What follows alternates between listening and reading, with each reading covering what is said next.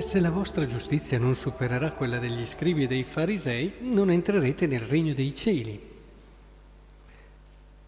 E allora è bene sapere cos'è questa giustizia. Nel senso che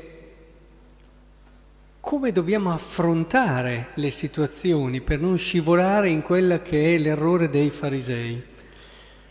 In fondo non è così difficile. La giustizia dei farisei e degli scribi tende a usare la legge di Dio per se stessa, per noi. Facciamo qualche esempio. Io faccio una determinata opera e dopo mi sento a posto. Sono tranquillo in coscienza. Ho fatto quello che dovevo per me, nel senso che alla fine sono io e la mia tranquillità il termine della mia azione. Oppure faccio questa opera buona e poi mi sento proprio bravo. E mi sento bravo eh, e anche realizzato perché sono riuscito a fare determinate cose, le ho fatte proprio bene e mi fermo lì. Se poi dopo andiamo alla dimensione sociale, eh, magari se riesco anche in modo intelligente a far vedere alle altre persone che mi sono comportato bene, chiaramente bisogna farlo in modo intelligente perché sennò eh, mi ridono anche dietro, ecco che allora ottengo anche l'approvazione degli altri ed è molto importante l'accettazione sociale, sentirsi bravi, sentirsi accettati dagli altri, onorati per quello che si fa e quello che si vive. Insomma, potremmo andare avanti, ma la logica è sempre quella, cioè alla fine la legge di Dio io la uso per me, la strumentalizzo. La giustizia dei farisei, eccetera, alla fine, vedete, dopo si arriva anche lì a ipotizzare tantissimi casi, tantissime situazioni e, e si perde lo spirito della legge in questo modo, perché alla fine basta che io sappia di essere a un punto dove posso dirmi tranquillo, dove posso dirmi che sono a posto. In fondo qui già Gesù, in questo esempio che fa, cerca di spiegare com'è invece la giustizia che intende lui. Dice, avete inteso che fu detto agli antichi non ucciderai, chi avrà ucciso dovrà essere sottoposto al giudizio, ma io vi dico, chiunque si adira con il proprio fratello dovrà essere sottoposto al giudizio, chi poi dice al fratello stupido dovrà, eccetera, eccetera. Avete già capito un po'? Io non uso la legge di Dio per me ma lascio che la legge di Dio mi conduca dentro al mistero. È molto diverso. Cioè, io mi comporto bene, faccio quest'opera di carità perché attraverso quest'opera di carità il mio cuore, la mia mente si aprono al mistero e io entro in una dimensione diversa che non è quella del sentirsi bravo, ma è una dimensione che mi porta a scoprire cos'è la carità, ad esempio, nell'esempio che ha fatto Gesù, cosa vuol dire l'amore.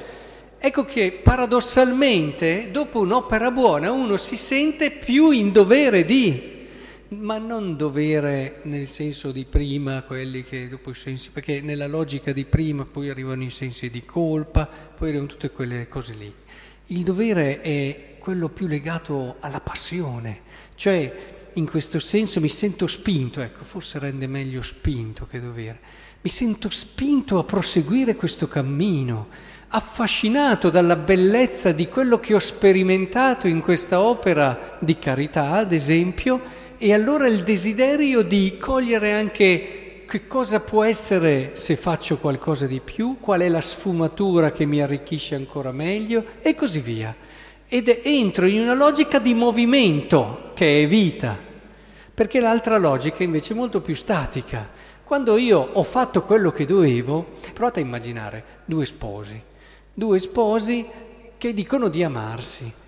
E per uno l'amore è fare tutti i suoi doveri coniugali a tutti i livelli, quindi eh, boh, porta giù il patume, fa il lavoro, porta a casa i soldi, eh, poi possiamo andare su dal minimo del patume fino a tutti i doveri più grossi e dici ma io faccio tutto quello che devo.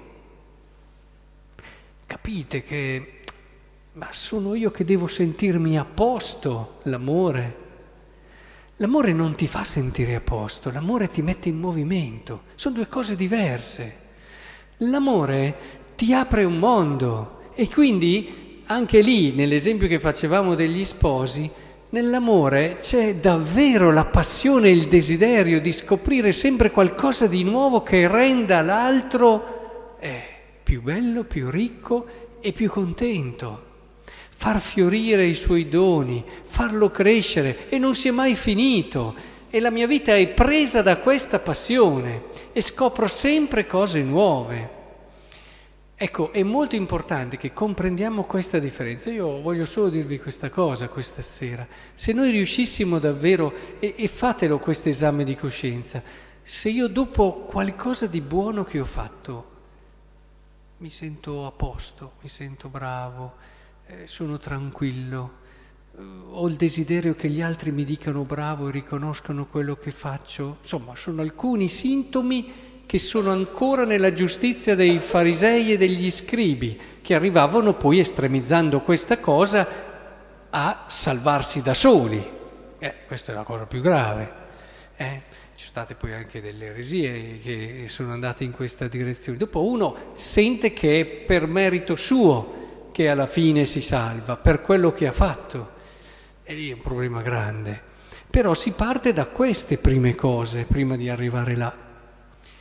Invece, se dopo un'opera buona non avete neanche il tempo di pensare che siete stati bravi, non avete neanche il tempo di sentirvi tranquilli, perché avete colto qualcosa di bello che vi ha acceso un fuoco, una passione dentro e allora andiamo, scopriamo quante cose belle ci possono essere per questa strada. E questa può essere la carità che ha detto il Signore, ma possono essere eh, la povertà, può essere anche la strada della pazienza, può essere la strada dell'accoglienza e dell'ascolto. Lì, dopo che ti sei messo ad ascoltare qualcuno, ecco che dopo dici bene, ma guarda che bello, ma guarda che mondo che mi si apre. Guarda che ricchezza, e allora vai avanti, non stai a dire, beh, sono stato bravo, ho ascoltato quella persona lì, mi sono comportato bene come dovevo.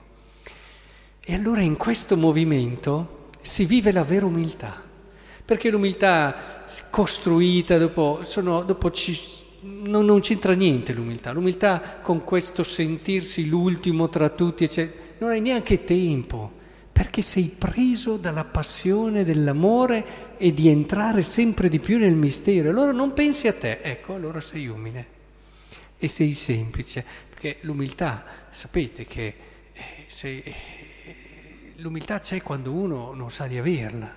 Eh, nel momento in cui uno pensa di essere umile, attenzione, si accende subito una spia. Quindi la vera umiltà è quando non ci pensi più, non hai più tempo di pensare a te perché sei preso da qualche cosa. Ricordatevi che questo è fondamentale. Noi non riusciremo mai a non pensare a noi, perché spesso si dice pensa agli altri, pensa a Dio, eccetera, finché non avremo qualcosa che ci prende, qualcosa di bello che ci prende. Eh?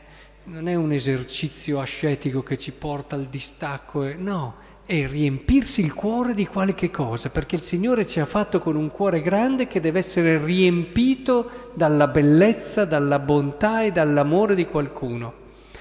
Ecco, questo ci darà una grande libertà, la più bella libertà. La prima lettura mi piaceva perché sottolineava il valore della libertà, è stato un passo avanti nell'Antico Testamento notevole questo, dove si sottolineava la responsabilità, ma dall'altra parte anche la libertà grande dono che il Signore ci ha fatto. Ecco che il Signore ci aiuti a crescere in questa libertà, che è uno dei segni più belli che siamo fatti ad immagine di Dio.